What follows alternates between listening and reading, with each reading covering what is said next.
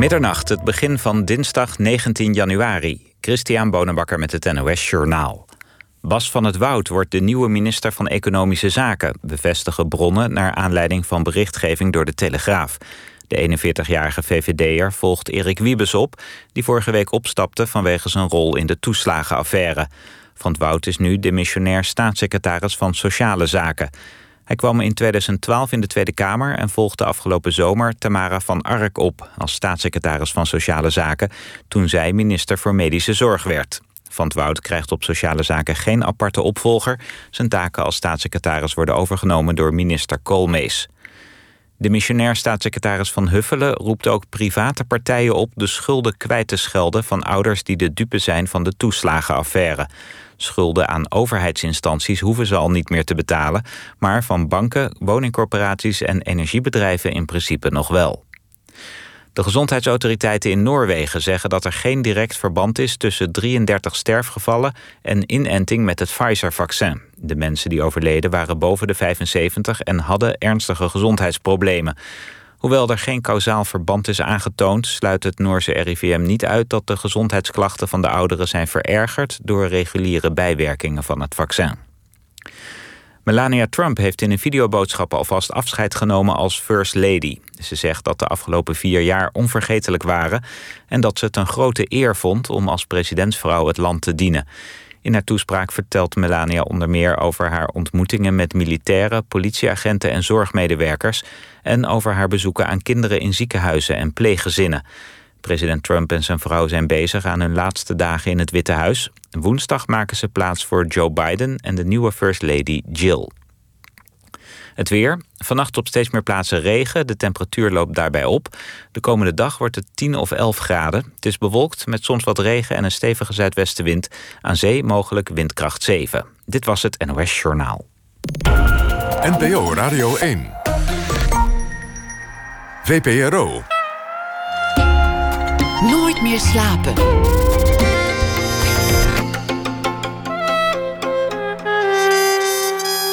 Met Pieter van der Wielen. Goedenacht en welkom bij Nooit meer slapen. Het wonderlijke verhaal van een eenvoudige jongen met een groot talent die het helemaal maakte. Roem, fortuin, staande ovaties waren zijn deel. En het verhaal ook van de neergang. Want wie hoog reist kan hard vallen. Zanger Marco Bakker is hier. Hij vertelt alles in zijn boek Het Complete Verhaal. Opgetekend door journalist Harry Nijentwilhaar. Ook over het fatale ongeluk waarbij een vrouw om het leven kwam toen Bakker de controle verloor over zijn stuur. Dat was negentien zevenennegentig, bijna vierentwintig jaar geleden. Maar gelukkig ook over de mooie kanten, over het opgroeien in Beverwijk, zijn oorlogsherinneringen van een kind, over uh, de inspiratie die hij opdeed en hoe hij zijn eigen pad wist te kiezen. Over de liefdes gaat het, over de successen, over een leefje, leven als een sprookje. Behalve die ene dag. Marco Bakker zingt nog altijd. Hij werd geboren in negentien achtendertig en ziet er eigenlijk nog steeds zo uit als twintig jaar geleden. Marco, welkom. Goedemorgen. Wat, wat was het moment dat je dacht, ik ga nu mijn verhaal opschrijven. Ik ga het nu vertellen. Ik ga, ik ga nu uit de doeken doen. Ja, dat heeft twee, twee, twee redenen. Dat, heeft, dat is allereerste leeftijd. Uh, Ik heb het, uh, het, het hele idee heb ik altijd tegengehouden. Ik, ik was daar niet zo voor. Waarom moet ik een, een, een boek schrijven of laten schrijven? Uh, maar uh, op een gegeven moment uh, waren veel aanbiedingen, veel vragen ook van journalisten van we willen graag eens een keer een boek over jou schrijven. Altijd tegengehouden. En Uh, Maar ja, dan beginnen toch fans en, en, en collega's uh, aan je te trekken en zeggen van ja, je moet toch je ervaring een keertje laten opschrijven als je het niet zelf doet. En toen raakte ik in gesprek door een interview met, met de schrijver van, van de biografie. En uh, we leerden elkaar kennen en uh, die heeft mij toen eigenlijk overgehaald. Uh, ik heb nog wel tegengesparteld uh, in het begin uh, om, om toch de, mijn ervaringen uh, in, van de bijna drieëntachtig jaar uh, aan het papier toe te vertrouwen.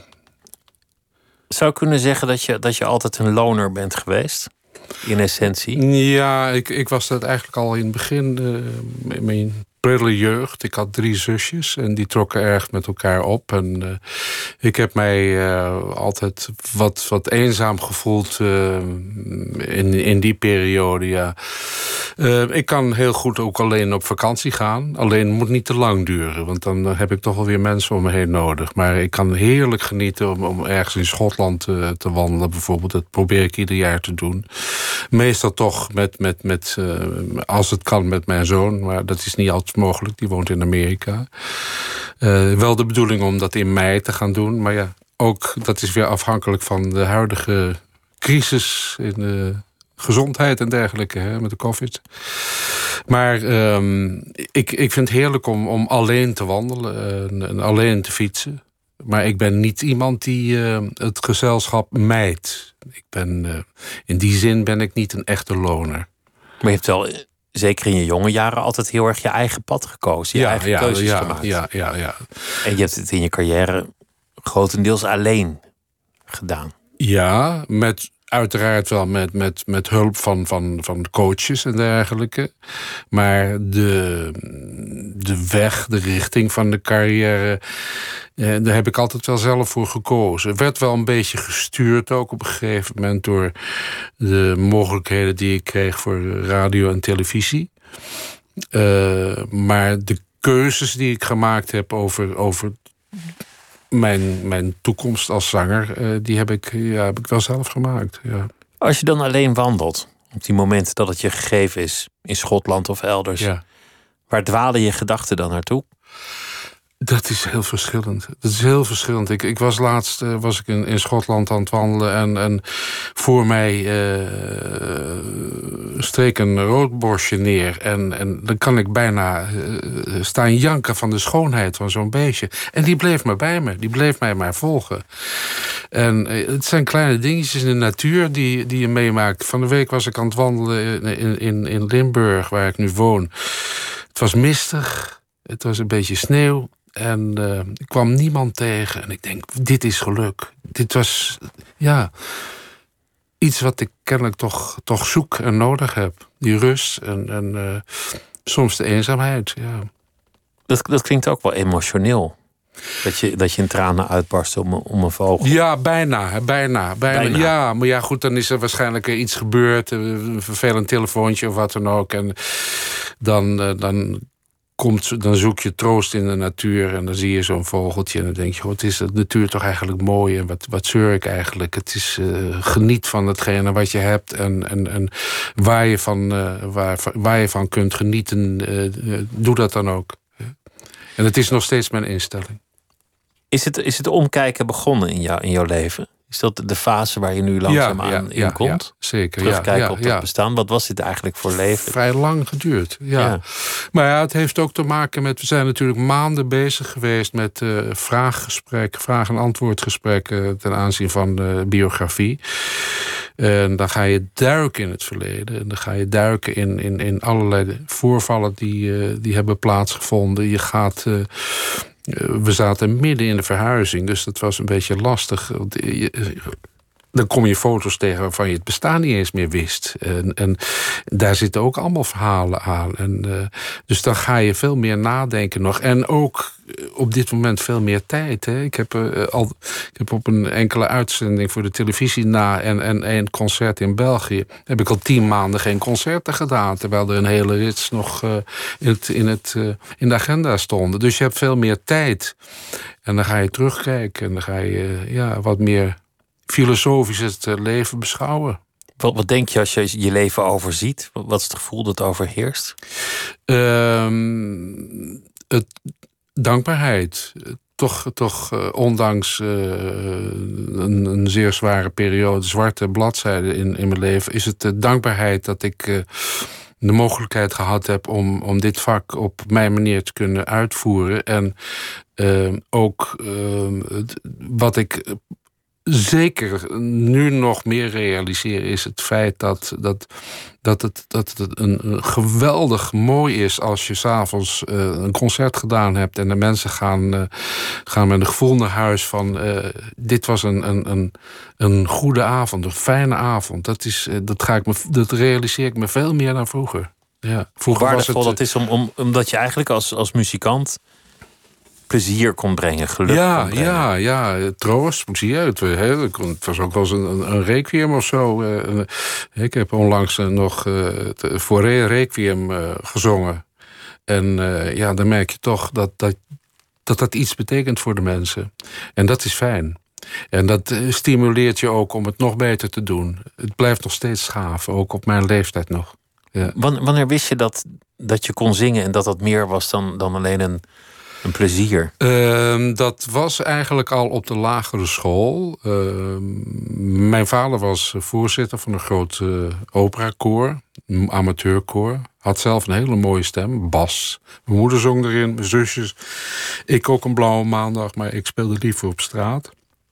Vandaar dan ook alweer, je had het net over de loner. Ja, ik, ik kan heel goed in een ensemble zingen, maar ik ben geen koormens. Ik, ik ben wel solist. En ik heb uh, de stem ontdekt. Uh, ja, ik, ik ging gewoon zingen. Ik nam gitaarles en ik ga, ging zingen. En ik had een stem, maar mijn zusjes ook. En op een gegeven moment, uh, ik ben na mijn middelbare school ben ik een poos naar de... Dat heet nu de Pedagogische Academie, dat heette vroeger de Kweekschool. Ja, daar was uh, niet aan te ontkomen. Er werd een schoolband opgericht en Marco Bakker die zat daar aan de gitaar en de banjo en die zong de Dixieland en rock'n'roll nummers. Hele andere muziek dan waar je beroemd mee bent geworden. Ja, ja, ja. En dan komt op een gegeven moment, we stroopten natuurlijk al die schoolfeesten af. In, het was in Haarlem uh, overigens. En uh, er was uh, een keer een, een, een vrouw, een, een moeder van een, uh, een meisje wat ik kende van die school. En die zei, god, je hebt een mooie stem, je moet zangles gaan nemen. En die heeft mij toen in contact gebracht met, met een destijds zeer beroemde zangpedagoge, Kobi Riemersma. En dat heb je zelf betaald? Dat geld heb je ja, zelf bij elkaar ge... Ja, ik had geen geld. En, gesprokkeld. Uh, en, en dat, dat zei ik ook tegen haar. Ze zei, nou ja, ze zegt, dan moet jij voor mij maar wat klusjes gaan doen. Wat deed ik? Ik ging boodschappen voor haar doen. Ik heb een tuinhuisje voor haar gebouwd. Dat soort dingen. En daarnaast heb ik... Uh, ik heb in een blikfabriek gewerkt. Ik, ik was uh, badmeester op het uh, op Noorderbad in Wijk aan Zee. Uh, Lifeguard, hè. Uh, ik heb, uh, wat heb ik nog? Ja, mijn ijskookkarretje gelopen. Ja, mensen stonden wel versteld. Het was toch, ik heb dat toch uh, tot mijn achttiende, negentiende jaar gedaan. Uh, en niet om een brommer te kopen of, of, of een bootje, maar omdat je zangles wilde. Uh, ja, nou ja, die moest ik betalen. En, uh, de, de, maar ik wist helemaal niet of ik, of ik verder ging uh, met dat zingen. Dat, dat wist ik niet. Ik vond het alleen fijn. En op een gegeven moment ging een leerling van haar... Die, die ging naar het conservatorium. Toen zei ik, ja, dat zit er voor mij waarschijnlijk niet in. Toen zei ik, ben je helemaal bedonderd? Jij gaat naar het conservatorium.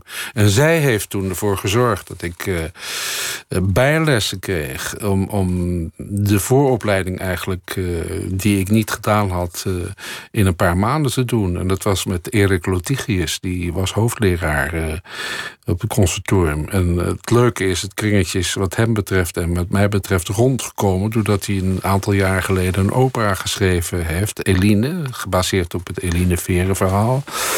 En um, daar had ik een van de, de hoofdrollen in. Dus dat was heel leuk. Dat kwam weer allemaal bij elkaar. En, uh, maar ja, toen heb ik op een gegeven moment, toen ik de kweekschool uh, via een truc heb verlaten, uh, ja, toen moest ik aan de bak. En, uh, die, die truc was, je hebt, je hebt je eigenlijk min of meer van school laten sturen. Ja. Ja. Eigenlijk je carrière gesaboteerd om je ouders voor het blok te zetten... dat je, dat je die ja, andere keuze ja, kon doen. Ja, ja, ik had een... Uh, was, het was het derde jaar en uh, ik wist dat ik geen onderwijzer wilde worden.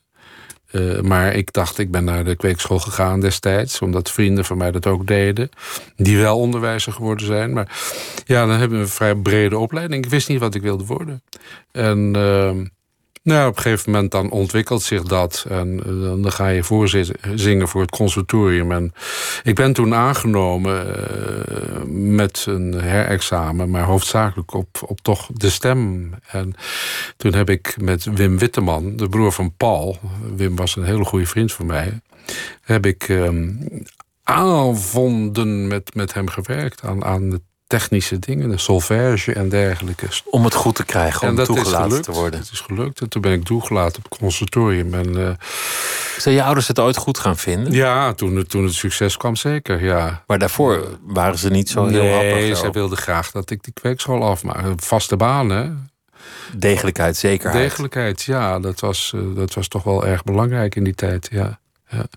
Toch was je vader geen bange man. Je hebt, je hebt natuurlijk als kind deels onbewust de Tweede Wereldoorlog meegemaakt. Ja, ja, ja. Je, je vertelt één heftig verhaal over dat, dat de Duitsers bij jullie thuis komen. Ja, ja, ja. Om, om je vader te halen die, ja. die de arbeidseinsets aan het ontvluchten ja, was. Ja.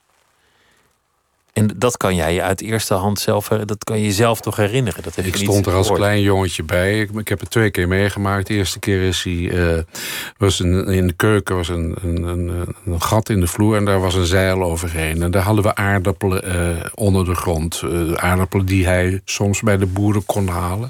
Met zijn fietsje, met houten banden. En uh, de... Nou ja, goed, toen is het niet ontdekt. En de tweede keer uh, kwamen er twee... Uh, dat was vrij kort daarna, kwamen er twee officieren. Volgens mij waren het Oostenrijkers, maar dat wist ik niet zeker. Ik heb dat verhaal niet echt zo meegekregen. Ik stond er wel bij, maar ik heb het later helemaal uitgelegd gekregen van mijn ouders. Dat, uh, ja, Ausweis moest mijn vader zijn paspoort... Ausweis was dat in die tijd. En dat had hij vervalst. Hij had van een negen had hij een zeven gemaakt. Waardoor je net buiten de... De leeftijd viel. De leeftijd viel. En uh, die, een van die officieren zag dat. En die zegt, uh, dit uh, Ausweis is falsch. En uh, nou ja... Dan begrijp je natuurlijk dat dat fout zou kunnen aflopen. Maar mijn moeder was net bezig met het verschonen van Margriet, mijn jongste zusje. Dat was negentien vierenveertig. En, uh, en toen zei, en dat heb ik dan van mijn vader gehoord... zei de ene officier tegen de ander... mijn zoon moet net zo oud zijn als deze baby, maar die heb ik nog niet gezien. En toen zei hij tegen mijn vader, hij zegt, als je de volgende keer uh, zoiets uh, verandert... doe dat er niet zo knullig en laat dat door een professional doen. Dat heeft mijn vader mij verteld. En toen zijn ze weggegaan. Maar een oom van mij is wel naar, uh, uh, naar de arbeidseinsatz. Die heeft in het Roergebied gewerkt. En, en uh, ja, heel veel mensen uit, uit onze buurt ook. En veel kwamen ook niet terug. Die kwamen veel om het leven bij terug. bombardementen ja. of, of wat dan ja. ook. En ik zie ook jongens uh, over de schutting bij ons... Uh, die in de, in de straat achter ons woonden. En dan was er daar een razzia. En uh, dan kwam, klom, klommen ze over de, over de schuttingen van de huizen... van de Acacia-laan waar ik woonde. Door het huis. En, uh, en daarna weer terug als die, als die Duitsers bij ons in de straat kwamen. Dat, uh, dat heb ik allemaal meegemaakt. Dat heb ik echt bewust meegemaakt als kind, ja. Heeft dat, heeft dat indruk op je gemaakt? Heb je, heb je later daar vaak aan teruggedacht? Heeft het een rol niet, gespeeld? Niet, uh, het heeft wel een rol gespeeld. Ik heb er niet vaak aan teruggedacht. Maar het, het staat mij nog helder voor de geest. Ik, ik, hoef, ik, ik zie dat nog precies. Ik zie nog een, een vliegtuig neerdwarrelen dat, dat geschoten was. Ik dacht dat het... Uh, mijn ouders die waren redelijk religieus. Doopsgezind. Uh, en men geloofde dus in God. En... Uh, En op een gegeven moment keek ik met mijn vader in de, in de erker naar buiten. Het was prachtig weer, uh, stralend blauwe lucht, maar er waren luchtgevechten. En toen zag ik ineens een zilveren kruis naar beneden dwarrelen. En toen zei ik tegen, tegen vader, oh, dat is God. En toen zei mijn vader, nee, dat is een vliegtuig. Het was uh, een aangeschoten vliegtuig. Je zag ook parachutisten en dergelijke. Ja, ik heb de oorlog wel heel bewust meegemaakt. En ik ben er ook van overtuigd dat... Uh, Ik heb dat in Japan ook heel erg ervaren. Dat, dat, dat, dat je toch wel in je eerste vijf, zes levensjaren geprogrammeerd wordt voor de rest van je leven. En wat is die programmering dan, dan bij jou? Nou, angst toch wel. Uh, mijn moeder had uh, erg veel angsten. En die heeft ze toch wel uh, overgebracht op de kinderen.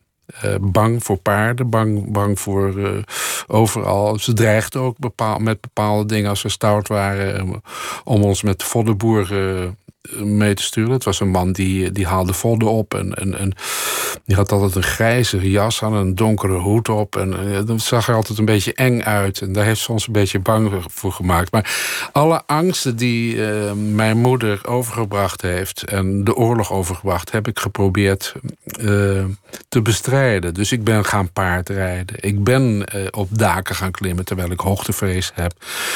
Ik, heb, uh, ik ben die diepzeeduiker. Ik ben... Uh, ik, Ik, ik, tot voor kort heb ik heel veel gedoken nog. veertig tweeënveertig meter. En het in... allemaal om de angst te besferen. En, en die paarden, dat kwam omdat dat daar in de buurt van waar jij opgroeide bij Beverwijk... Ja. Duitsers voor de lol ja. over kinderen heen sprongen Och, met hun dat paarden. Dat was verschrikkelijk. Dat was, dat, die angst die, die kwam niet alleen van mijn moeder. Want wij hadden zijn kleuterklasje in Westerhout, Beverwijk, in het bos. En daar ging ik dan met mijn zusje, mijn oudste zus Riet, naartoe. En... Uh, Ja, daar was een garnizo- garnizoen, met, uh, een legergarnizoen... met uh, brede huzaren of wat dan ook, wat het waren. En die vonden het heerlijk om over die paden. En als er kinderen liepen, dan sprongen ze daar overheen. En dat is dat, ja, dat, uh, ontzettend angstig uh, geweest, ja. ja. Je, je beschrijft eigenlijk vrij beknopt. Had voor mij wel langer gemogen. Je, je gang, alle successen... Alles ja. wat je hebt meegemaakt, het repertoire dat je hebt gedaan... de, de concours, de zalen waar je hebt gespeeld. Ja. Je, je, je race er doorheen, maar het was eigenlijk een onvoorstelbare carrière... voor een jongetje van, van jou kom af. Ja. En ineens, toen begon het en toen, toen schoot je als een ster omhoog. Ja, ja. ja, voor een groot deel heeft het te maken gehad... met, uh, met de mogelijkheden die ik bij de televisie kreeg. Waar natuurlijk, ik had het laatst met Ron Brandsteder nog over. Hij zegt, wij hebben gouden tijden meegemaakt. Er waren maar twee of drie zenders. En je was al heel snel een ster als je, als je regelmatig op de televisie kwam. En nu is iedereen een ster als hij één keer op de televisie geweest is. Ook al kan hij niks. En... Uh, Ja, dat is, dat is heel snel gegaan. Maar wat dan toch ook alweer moeilijk was... dat uh, ik, ik ben klassiek zanger. Ik heb een klassieke opleiding gehad. En ik heb heel veel de Matthäus Passion gezongen. Dat doe ik nog steeds. Christuspartij uh, hoofdzakelijk. En dan kom je op een gegeven moment... dan ben je populair geworden door al die televisieprogramma's... met mooie dames om je heen en dergelijke. En je zingt uh, leuk operetten, wat opera en, en uh, musical dingen. Uh, tussendoor gewoon mijn concerten, mijn klassieke concert. En dan sta je ineens in het concertgebouw... en dan zing je met groot orkest voor het eerst de Christuspartij... en Matthäus Passion. En dan weet je dat dat een gericht publiek is. En dan voel je van zo. Nou, laat die populaire jongen dat nou maar eens eventjes... Uh, dan is er wantrouwen, dan was je ineens dat van... voel je dan, dat denk je dan. Misschien was het niet zo. Waarschijnlijk wel bij een gedeelte van het publiek. Dat is er nog steeds, denk ik. En daar moet je doorheen. En uh, dan moet je knokken. Want eigenlijk hoort het niet in die kringen... dat je, dat je dan nee, nee, op tv nee. kwam of, of, of in, in kringen ging hangen... of op feestjes gesignaleerd werd. Dat ja, je mocht ook niet. Nou ja, ik, ik, ik ken dat, die verhalen van, van Willeke natuurlijk... van collega's die uh, bij de, de grote gezel, gezelschappen... toneelgezelschappen zaten. Die, uh, die vonden dat verschrikkelijk. Al die, die acteurs die ineens voor de televisie... Uh, in allerlei series uh, kwamen. Later zag je ze zelf ook. Maar uh, ja, het is altijd... Ik had het een, een keer met Herman Praai. Een hele beroemde bariton. Die was in Nederland... Uh, daar heb ik, uh, na zijn concert heb ik met hem gegeten... En uh, hebben we onze carrières een beetje vergeleken. Hij, hij, hij zegt, ja, ik heb hetzelfde als, als jij in, in Nederland. Heb ik in Duitsland. Ik heb, uh, is het nog niet zo lang geleden had ik een groot concert. En daar deed ik wat musical, wat operette en wat Mozart. Ja, dus drie verschillende genres. En toen zei de, de ik denk dat het de Tageszeitung was. Die had gezegd, ja, helaas moeten we toegeven dat de heer Praai alle drie de, de, de disciplines van dit vak beheerst. Helaas. Helaas. Ja, dat is over. Hè? Dat is uh, sinds Domingo en Pavarotti en uh, Carreras... Uh, ook uh, lichte genre gegaan. Is dat in Amerika was dat natuurlijk helemaal geen probleem. Maar aan, aan jou kwam iets te kleven van dat, dat je een, een womanizer was, zeker ja, na, na je eerste huwelijk. Dat, dat je een, een beetje gladde jongen was, dat je, dat je van het materiële was, dat je, dat je mm, viel ja. voor alles wat fonkelde en glinsterde, ja, ja. dat je graag gezien werd met, met uh, beroemde mensen. Ja, dat laatste is niet waar. Ik, werd niet graag, ik wilde niet graag gezien worden door beroemde mensen. Ik maar zijn, dat, zijn al die andere dingen wel waar? Ik heb dat... Uh, nou, woman, womanizer is... Uh, nee, ik hou van vrouwen. En nog steeds. En uh, ik um, had de mogelijkheid... om met heel veel mooie vrouwen om te gaan... door, door mijn vak. En, en, en, en televisie. En dat werd ook een beetje gestimuleerd... door onder andere de regisseuse Kitty Knappert. Die vond het prachtig als ik met mooie vrouwen... liefdesscènes ging doen. En was ook een mooi plaatje. En dat, ja... En uh, ja, dan krijg je al gauw dat, dat, dat, dat, dat, dat stigma van... Uh, wel, stigma. Ik heb me er nooit zoveel van aangetrokken. Dat je een womanizer bent. Ik ben nooit een womanizer geweest. Ik hou van vrouwen. Maar ik ben eigenlijk heel erg verlegen. En ik ben nooit een echte versierder geweest. Ik, ik, uh, ik kan collega's van je opnoemen. Ik hoef, ik hoef geen namen te noemen. Die, die wel womanizers zijn. En, uh, he, en, en daar ook prat op gaan. Dat, dat ben ik niet. Ik hou van vrouwen en ik, uh, ik kan je, je, kennelijk je goed met ook, vrouwen omgaan. Je zag er goed, ik moet dan denken, ja, dat was, was humor. Je, je speelde een rol in die film van Theo en Thea. Ja, heerlijk, en dan zegt, ja, ja. zegt Thea als je binnenkomt, een beetje verliefd, Marco Bakker... Je bent in het echt nog mooier dan nu. ja, ja. Dat was heel nou ja, ik, weet je waarom ik die film gedaan heb? Want het, ik, ik zal je het verhaal vertellen. Ik, uh, gouden kalf uh, toestand. Ik was met Willeke mee. En uh, slotavond en uh, een party daarna. En ja, op een gegeven moment komen daar uh, twee jongelui met tandjes. Uh, uh, die komen naar me toe. Er uh, wordt meteen een microfoon onder me snuffert gedouwd. En een camera erop. Van, ja, wij gaan een film met jou maken. Ik zeg, wij gaan geen film met Marco Bakker maken. Ja hoor, wij gaan een film met je maken. Ik zeg, nee, wij gaan geen film maken. En ik kende ze wel, maar ik had nog nooit iets echts van ze gezien. Wel eens zo in een kinderprogramma of zo, althans, dat dacht ik. En uh, ja, en toen heb ik gezegd, nou ja, stuur maar een keer wat op. Maar stuur maar dan eerst wat video's op van jullie programma's wat je doet. Nou, toen zag ik dat onder andere een, een leuk programma met Huub Stapel. En die werd niet in de zeik genomen. Want ik denk, ja, ze gaan me in de zeik nemen. En... Uh, en nou, ik zei, laten we maar eens gaan praten. Maar toen bleek dus het script al helemaal klaar te zijn met mijn kop. Dus alle tekeningen waar ik in voor... Waar dus je kon bijna niet meer terug. De, nou ja, ik kon wel terug, maar ik dacht... Kijk, dit is nou een mooie mogelijkheid om dat stroperige... dat, dat, dat aureool van de operetteprins... Uh, zoals Henk van der Meijden mij noemde... Uh, om dat een beetje kwijt te raken. Daarom heb ik die film gedaan. En het is gelukt. En op een gegeven moment krijg je ineens... Een, een ik vond hem heel geestig. Ja, dan krijg je ineens een interview met, met Vrij Nederland en zo. En uh, dat... Uh, van, uh, ja, hoe is het nou als de hele grachtengordel... Uh, Uh, voor uw geval is. Ik zeg, nou leuk, wat publiek erbij. maar ik, ja, ik vond het gewoon enig om te doen. Heerlijk, fantastische mensen. Vooral Arjan, geweldig artiest. Maar we hadden het over, over de liefde... en of je al dan niet een, een womanizer was. Een soort imago dat je toebedeeld kreeg. Ja, ja. Ik kan zeggen dat dat relatief laat, maar vroeg genoeg... want jullie zijn al, al veertig jaar samen. Ja. Dat Willeke, de, de liefde van je leven is gebleken. Ja, ja, ja. Zonder enige twijfel. Ja. Ja. Eerdere huwelijken beschrijf je ook heel openhartig in je boek. Ja. Hoe, dat, hoe dat toch niet blijkt wat je had gehoopt. Of mm-hmm. hoe dat uit elkaar mm-hmm. groeit, et cetera. Ja. En ineens was ze daar. Ja, ja, toeval. Gewoon toeval. Ik denk dat het een beetje gestuurd is door de platenmaatschappij. En uh, ik... Um... De E en R-manager, die daar, uh, daar, daar ging ik dan vrijdags wel eens naartoe... om eventjes uh, te, te babbelen gewoon eventjes en, en borreltjes te drinken. En uh, nou ja, die wist dan wel van de problemen van mijn huwelijk af en dergelijke. Dat we, uh, en die bleek dus ook uh, ooit, een, althans vertelde hij later... Een, een plaatje gemaakt te hebben met Willeke. Ja, het is niet om aan te horen, dat vindt ze zelf ook, maar het is wel leuk. Ze heeft het wel gemaakt. En uh, toen is, uh, eigenlijk is, uh, ben ik gestuurd naar een, een, een feestje van een of ander blad. Uh, dat was goed voor mijn image en voor, uh, voor uh, nou ja, een beetje, uh, noem je dat, netwerken. En toen schijnt de secretaresse van die E en R-manager... dat was Karel Hille, uh, en Sylvia van der Akker... die, die, uh, die schijnt toch een beetje gestuurd te hebben... om Willeke ook daar naartoe te sturen. Maar ja, er waren heel veel mensen. Er was directeur van de Tros en alles en iedereen was er.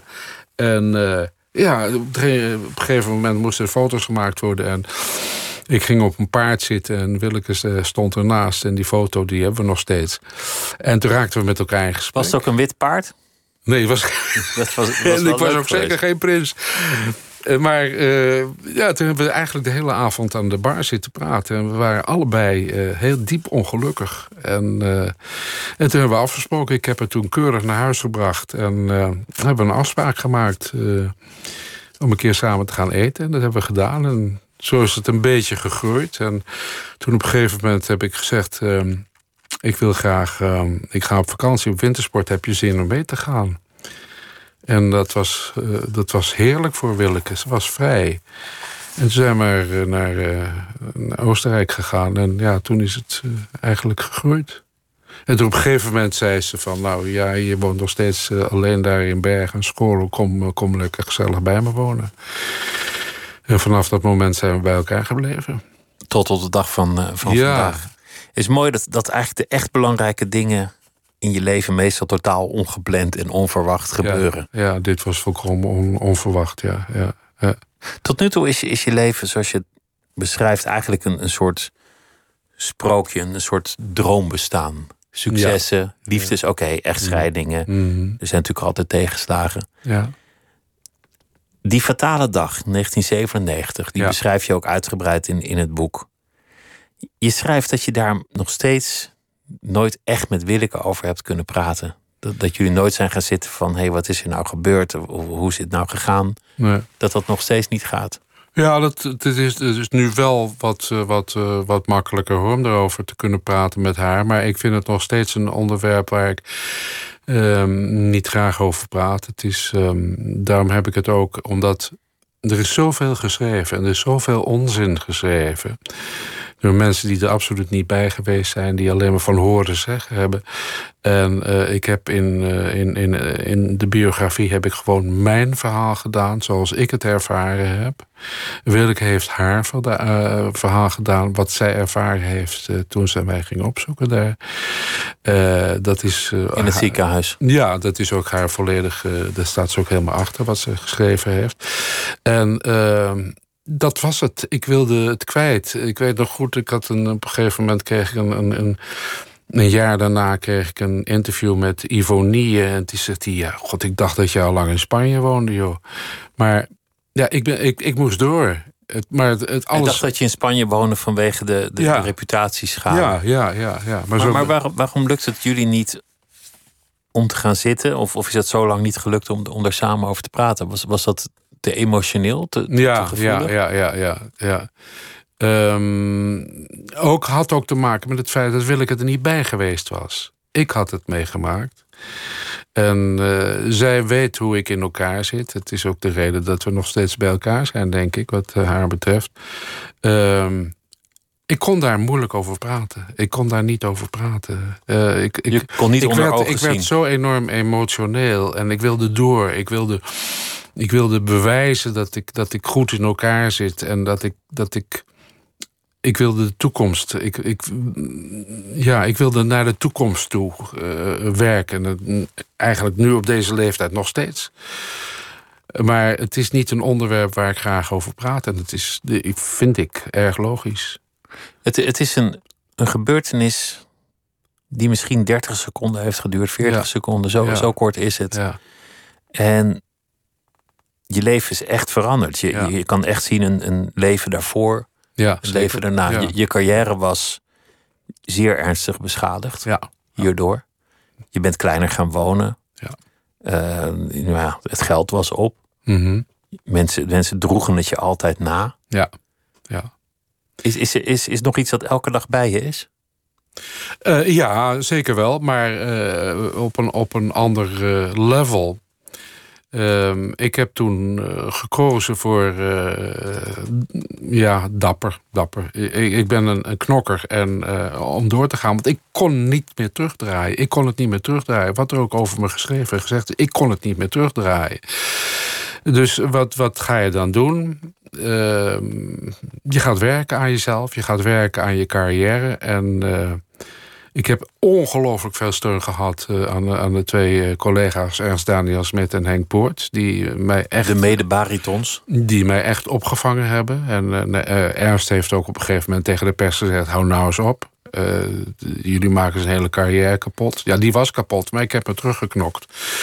Mede dankzij de steun van, van deze twee heren, uh, mijn sportleraar, uh, mensen uit Brabant uh, die me geholpen hebben, en, en Willeke. Uh, die stond als een, als een, als een boom, een ge, vastgewortelde boom stond ze achter mij. En had ook begrip voor het feit dat ik, dat ik liever er niet meer over wilde praten. Althans, minder over wilde praten. Je schrijft in je boek terecht... Het grootste leed is natuurlijk voor het slachtoffer. Ja, er is iemand ja, overleden. Er zijn ja, mensen hun, ja. hun, hun vrouw verloren, hun ja, familielid, zeker, ja. hun, hun moeder. Uh, dat is iets dat, dat nog steeds aan jou vreet. Dat dat ja, is gebeurd. Ja, ja, ja, ja. Dat, dat, dat is een heel, heel, heel erg uh, uh, zwaar gevoel, ja. Maar ik ben ook een knokker. Ik wil door. Ik, ik, ik kan... Ik, Ik kan niet stil blijven staan. Want ik kan dat leed niet meer verzachten. Ik kan dat niet meer ongedaan maken. En die mensen moeten ook door. En uh, het is drieëntwintig jaar geleden. En uh, ik heb destijds ook een goed gesprek gehad... Uh, met de tweelingzus van het slachtoffer. Dat is goed geweest, voor, denk ik, voor beide partijen. In ieder geval voor mij. En uh, verder... Uh, heb ik mij gewijd aan uh, het, het verder ontwikkelen van, mijn, uh, van mezelf... van ons huwelijk het, uh, en, en, en mijn carrière. Het, uh, Om die toch weer op de rails te krijgen. Terugknokken, ja, je moet ervan leven. En, en het, het is het enige wat ik kan. Ja, ik kan veel. Ik kan veel, ik kan ook met mijn handen werken. Mijn, mijn zoon is yogaleraar in North Carolina.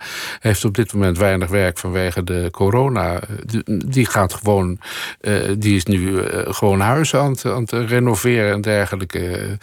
Dat, dat zou ik dus ook doen. Dus ik kan altijd wel, maar mijn voor is, is mijn stem. En, en, en, en mijn artiest zijn.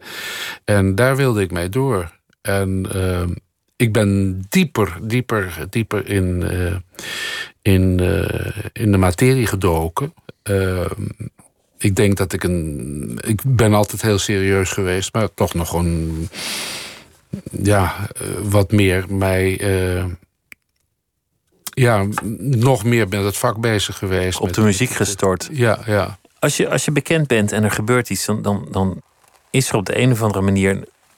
publiciteit en bijna een soort vreugde om, om iemand te zien vallen. Ja, om, om een engel is, dat heb ik ervaren, ja. ter aarde te dat zien storten. Ervaren, ja, ja. Op zo'n moment wordt, wordt het bijna een professionele opdracht... Om, om dat heel goed te doen met de pers, om het te coördineren. Als ik dat lees, heb je, heb je dat eigenlijk achteraf gezien naïef gedaan. Ja, ja. Je, je, je hebt een journalist binnengelaten. Je hebt, je hebt gewoon honderd uitgepraat. Weinig controle gehad over wat hij ja. schreef. Ja. En het beeld dat is ontstaan, en dat, dat vermoedelijk voor altijd zal blijven bestaan... is, is dat je probeerde je eruit te praten. Ja, ja, ja. Goed, dat dat, is dat je beeld, geen spijt ja. zou hebben... en dat je, dat je met een verhaal over een op hol geslagen auto en, mm, en dat soort dingen... Ja. Dat, dat, dat is achteraf eigenlijk naïef geweest om dat toen zo te doen. Of, of je bent slecht geadviseerd geweest. Ik ben, slecht, ik ben helemaal niet geadviseerd geweest. Dat is... Uh... Aad van der Heuvel, die kwam ik tegen, die, die zegt... Je, je, hebt, je bent niet goed begeleid geweest. Je advocaat had je moeten behoeden voor, voor zulke stappen. Absoluut, ja. Absoluut. Is dat, is dat daarna ooit nog recht te zetten... als eenmaal zo'n beeld bestaat over iemand? Nou ja, het, uh, ik, uh, ik heb weer publiek. Ik heb weer volle zalen. En uh, ik heb mijn concerten. En uh, degenen die me niet willen horen, die, die komen niet... Maar ik er heb, zitten ik weer heb, mensen, ja. Ja, ik heb uh, een aantal jaar nadat ik, dat ik uh, toch weer vrij veel succes kreeg... heb ik mensen die, die mij jaren niet gehoord hadden... Uh, die zaten te huilen. Dat ze, uh, hè, fans die, die uh, het fantastisch vonden dat, dat ze mij weer konden horen. Dat je er weer stond. En dat is, dat is niet eigen waan of wat dan ook. Nee, dat, ik, uh, ik heb dat gezien. Je ging van een, van een villa naar een kleiner huis, naar een nog kleiner huis. Ja. Van, van, een, van naar een kleinere auto, eerst helemaal geen auto. Je, je moest echt je levensstijl afleren. Je moest het met minder doen. Ja, maar ik heb altijd gezegd, als ik het me niet kan permitteren... rijd ik ook gewoon in een kever. Zo ben ik begonnen. En een Ford en Fiesta dat... is nog wel iets erger dan, dan een kever. Ja, maar daar heb ik niet zo lang in Viel dat je niet zwaar?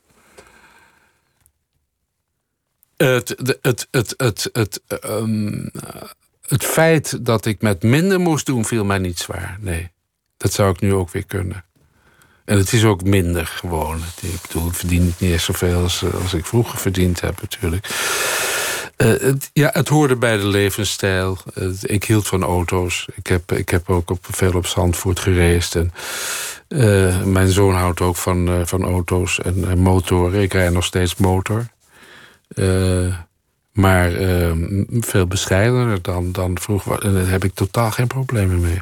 Nee. Je schrijft ook dat je het moeilijk vond om weer het podium op te gaan. Dat je bijna bang was voor je publiek. Willen ze me nog wel horen? Dat je daar als ja, een andere wel, man stond. Ja, begin wel. Ik heb, uh, ik heb ooit... Henny Huisman, die heeft eens een keer ook in, in een tv-programma iets over kinderen. Ik weet niet waar, waar het over ging. Maar die zei op een gegeven moment, durf ik de straat niet meer op. Dat uh, bang om de straat op te gaan ben ik niet geweest. Uh, maar ja, je, je, je, moet, je moet jezelf terugknokken. En het... het, het Het grootste probleem was toch het, uh, het feit dat ik veel concerten zong. In, uh, uh, ook met, met koren, ook, ook koren die, die uh, zogenaamd christelijke uh, waren. En uh, waarvan je dan toch op een gegeven moment niets meer hoort. En, uh, Want iedereen liet je vallen. Ja, heb je tweeëntwintig jaar uh, de Christuspartij voor peanuts, echt voor peanuts. Maar ik deed dat gewoon omdat ik het fijn vond. In Antwerpen, de Matthäus gedaan, Christuspartij. En dan uh, is er één iemand in het bestuur die zegt, ja, we moeten maar Bakker maar eventjes niet terugvragen. En toen heeft de dirigent, die heeft mij wel teruggevraagd voor iets anders. Dus die vond gewoon dat hij met Marco Bakker door moest gaan.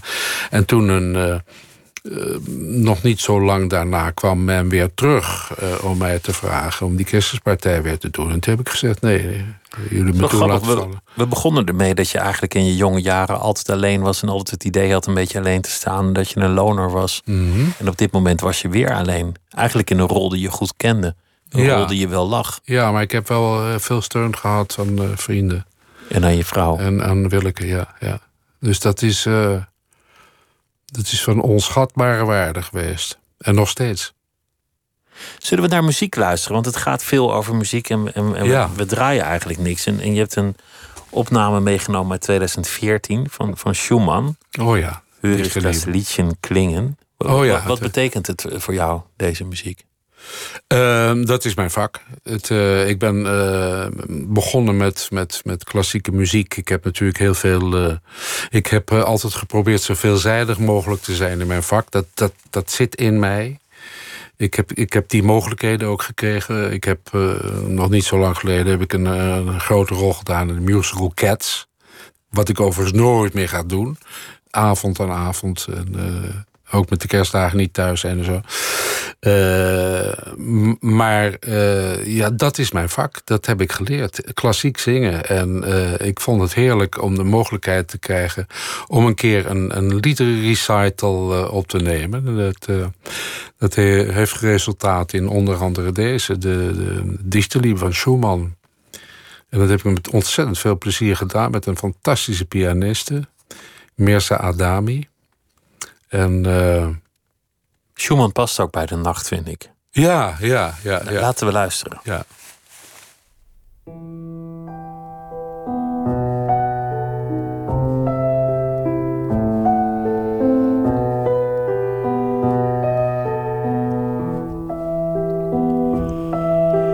Hör ich das Liedchen klingen, das einst die Liebste sang, so will mir die Brust zerspringen von wildem Schmerzendrang.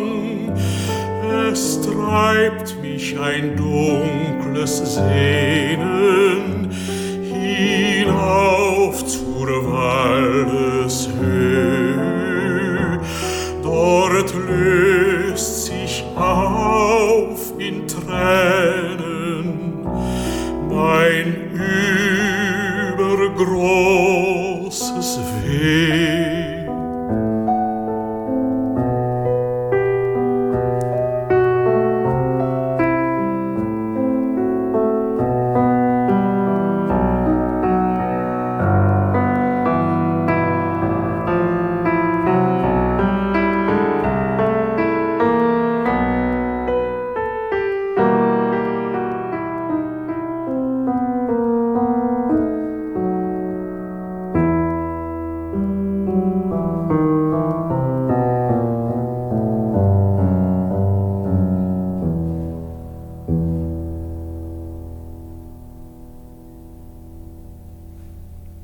Een lied van uh, Robert Schumann, gezongen door uh, Marco Bakker, die uh, tegenover mij zit. We hebben gesproken over uh, veel aspecten van je leven. Het complete verhaal is het boek dat Harry Nijentwilhaar heeft geschreven.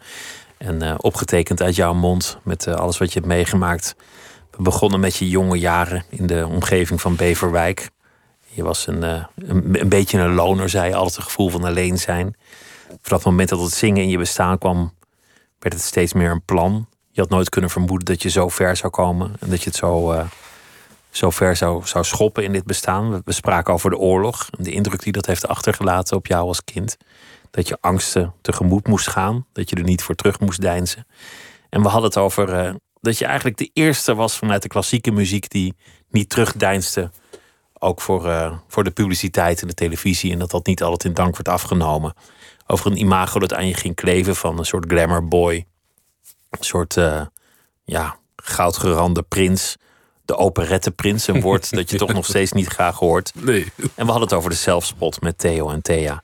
En natuurlijk kwamen we ook te spreken over het, het ongeluk dat zo uh, hard in je leven erin heeft gehakt. En zoveel publiciteit heeft gekregen. Ook al is het inmiddels al lang geleden. Het zal toch nog altijd een rol spelen in jouw bestaan. En ook in je boek gaat het daarover.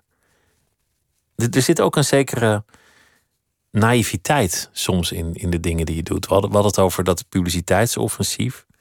Maar de, de, het lijkt bijna een soort jongensachtige blijdschap of, of eerlijkheid waarmee je dingen tegemoet treedt. Niet altijd oog hebben voor, voor welke gevolgen dat zou kunnen hebben. Laat ik het anders zeggen. Je lijkt niet heel berekenend. Ik ben niet berekenend, nee. Ik ben een impulsief uh, mens en uh, soms... Uh... Uh, moet ik even op mijn vingers getikt uh, worden dat ik te openhartig ben. Ja.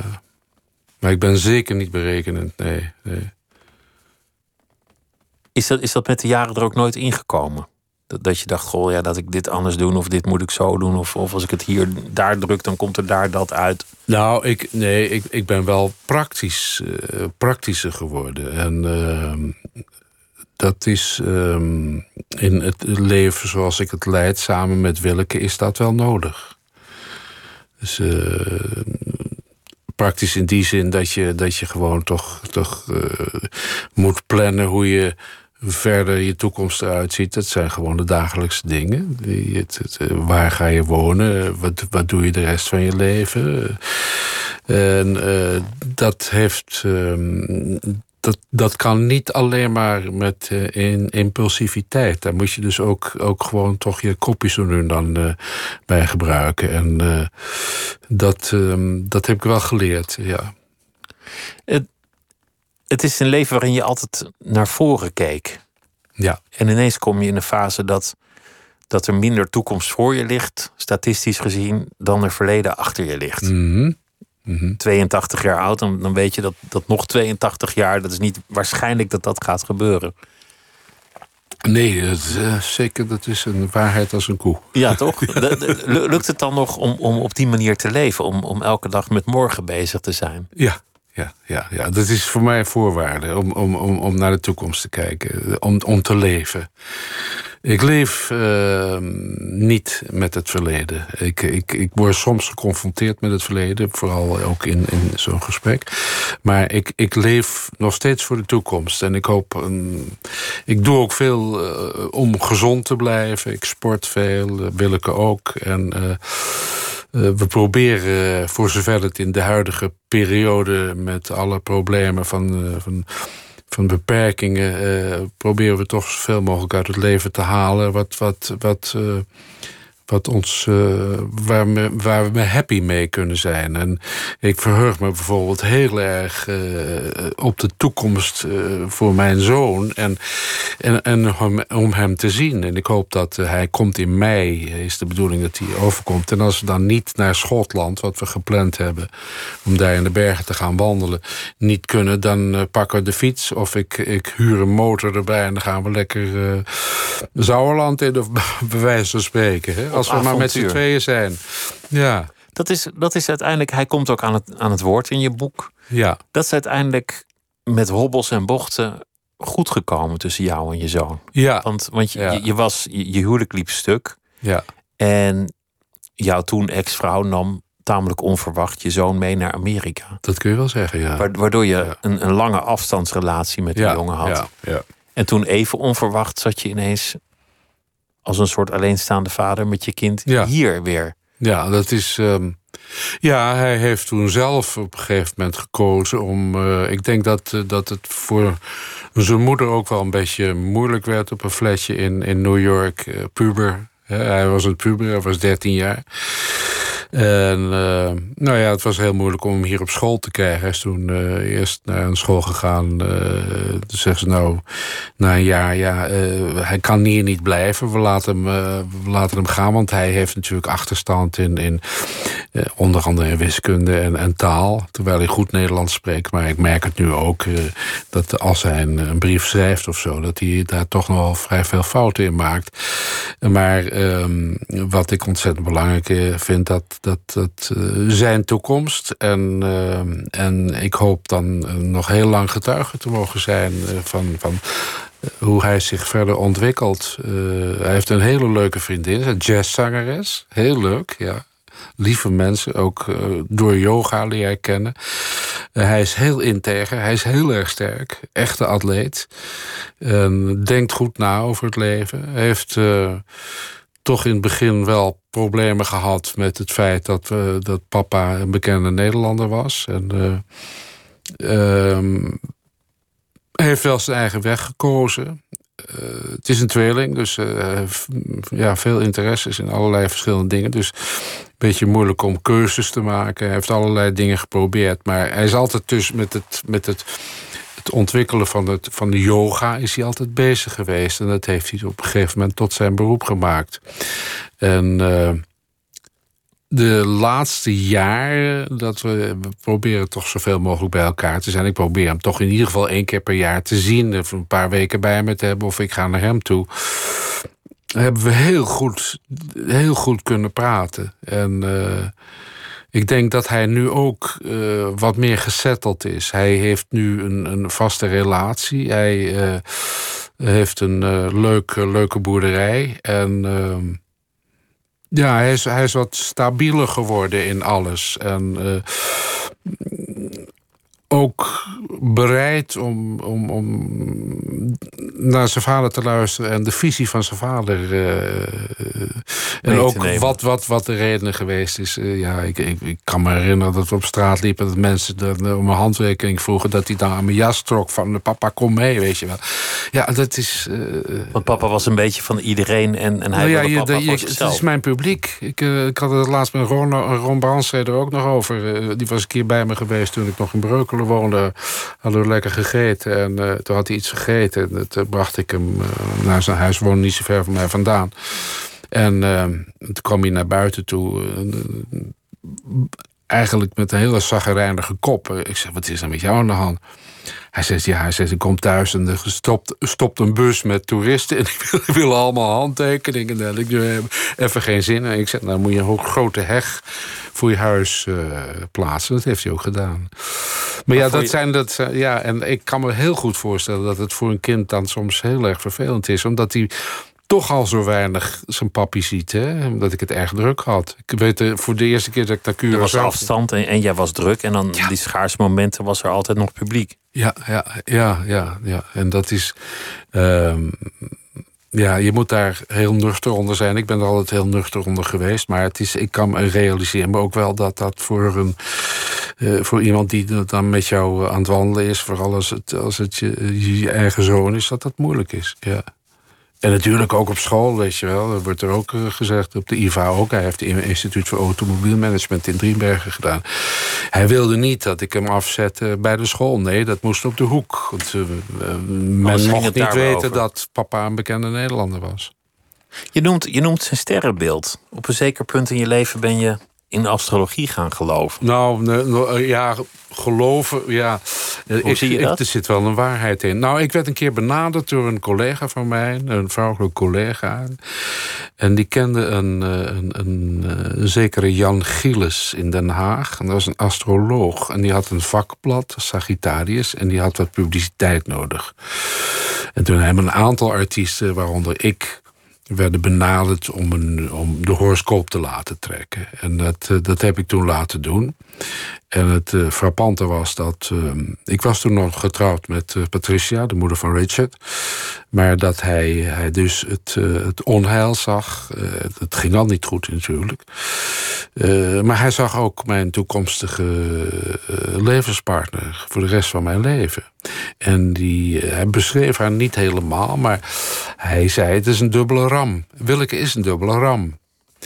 En uh, er zijn heel veel dingen uitgekomen. Ook uh, op een gegeven moment uh, zag hij dat ik uh, op vakantie was met familie. En dat was, uh, toen hij de datum noemde, was dat een skivakantie in, in Wengen. Hij zei, ja, maar het gekke is, ik zie dat je op die dag niet in, in, in, in, met je familie was. Je zat in een ander land. Ik zei, nee, dat is niet waar. We zijn gewoon, we waren aan het skiën. En een paar weken daarna denk ik nog eens na... die vakantie, want we gingen vaak skiën. Toen ben ik inderdaad een weekend met mijn auto vanuit Wengen naar München gereden. En toen had ik een afspraak met de intendant van de Volksoper, Kurt Scherer. En uh, toen wou ik na dat gesprek toch weer terugrijden, door de nacht heen. Maar toen ging het sneeuwen en dat was heel link. Dus ik ben daar in een hotel gedoken. En toen vertelde hij ook dat, uh, dat uh, mijn vrouw toen behoorlijk leuk uit geweest is. Uh, en dat heeft ze altijd ontkend, maar later het dienstmeisje of het meisje, wat, de au pair wat toen voor haar werkte, heeft dat toen bevestigd. Dat heeft hij gezien. En meerdere dingen in, in, in mijn leven. En hij, hij, heeft, hij wist dat je een hij heeft de moeder, Hij heeft de moeder van mijn ex-vrouw beschreven, hoe ze eruit zag en waar ik... toch nog wel wat problemen mee had. Speelt dat nu een rol in je leven? Nee, kijk je, nee, kijk nee, in je horoscoop of nee, dat soort dingen? Nee, nee, nee, nee, absoluut niet. Ik zie, wel, ik zie wel vaak of iemand een tweeling is... of een leeuw of een, of een schorpioen. Dat, dat zie ik vaak wel, ja. Of een waterman. Er zijn heel veel artiesten waterman. Heel veel managers zijn, uh, zijn uh, stier. Maar geloof je dan ook in een soort lotsbestemming? Ja, ik, ik, ik, ik zeker in een lotsbestemming. Maar ik probeer natuurlijk toch zelf al invloed uit te oefenen. Daar ben ik veel te eigenwijs voor. Ik ben niet iemand die blind uh, denkt van... nou, het komt allemaal wel goed. Nee, ik vind... Je denkt niet, je, dit heeft Allah zo geregeld. We hebben de reden gekregen en uh, uh, dat je de, daar, moet je mee, daar moet je mee woekeren. Dat is de, ook met je gaven. Dat heb ik van huis uit geleerd van mijn vader. Hij zegt, je hebt een gave en daar moet je mee woekeren. Daar moet je mee werken. En dat is, dat is met alles zo. Heb je gedachten over de dood? De laatste tijd wel wat, uh, ben ik wat, wat minder bang voor de dood. Ik ben wel bang geweest voor de dood. Ik denk, er is nog zoveel... Er zijn zoveel mensen waar ik van hou... en die ik dan niet meer zie en, en, en niet meer zou zien. En, en er zijn nog zoveel dingen die ik met ze wil beleven. En, en ook met mijn zoon en met Willeke. En uh, we zijn niet zo dat wij nu alles uit het leven putten... omdat ik bang ben voor de dood. Nee, maar ik... ik, ik uh, Ik realiseer me wel, en ik heb me altijd afgevraagd... hoe is dat als je ouder bent? Uh, hoe denk je dan over de dood? Word je bang? Of, of, of, of zie je er tegenop? Ja, natuurlijk zie ik er tegenop. Ik hoop nog heel veel leven, uh, levensjaren te hebben... samen met mijn partner, met mijn geliefden. Uh, maar ik weet dat het op een gegeven moment komt. Dus er komt ook op een gegeven moment een soort... hoewel dat voor mij heel moeilijk is, een soort berusting. Van ooit zal het gebeuren. Ik hoop dat het nog lang duurt. Ja, dat hoop ik zeker, ja.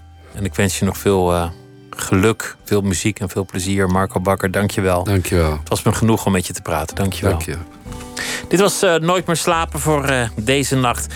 Morgen is Annelies Verbeke, schrijver, hier uh, te gast. En zometeen kunt u op N P O Radio één luisteren naar Miss Podcast met Misha Blok. En alle oude afleveringen van Nooit meer slapen zijn terug te luisteren als podcast via de site van de V P R O of andere kanalen. Dank voor het luisteren en een goede nacht en graag weer tot morgen.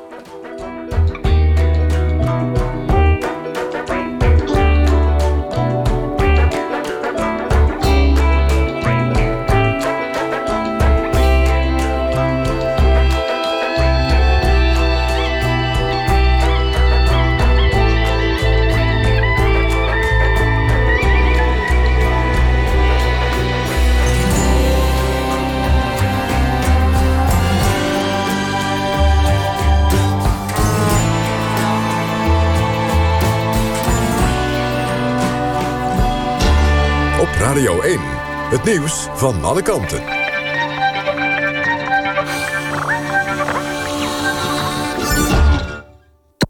N P O Radio één.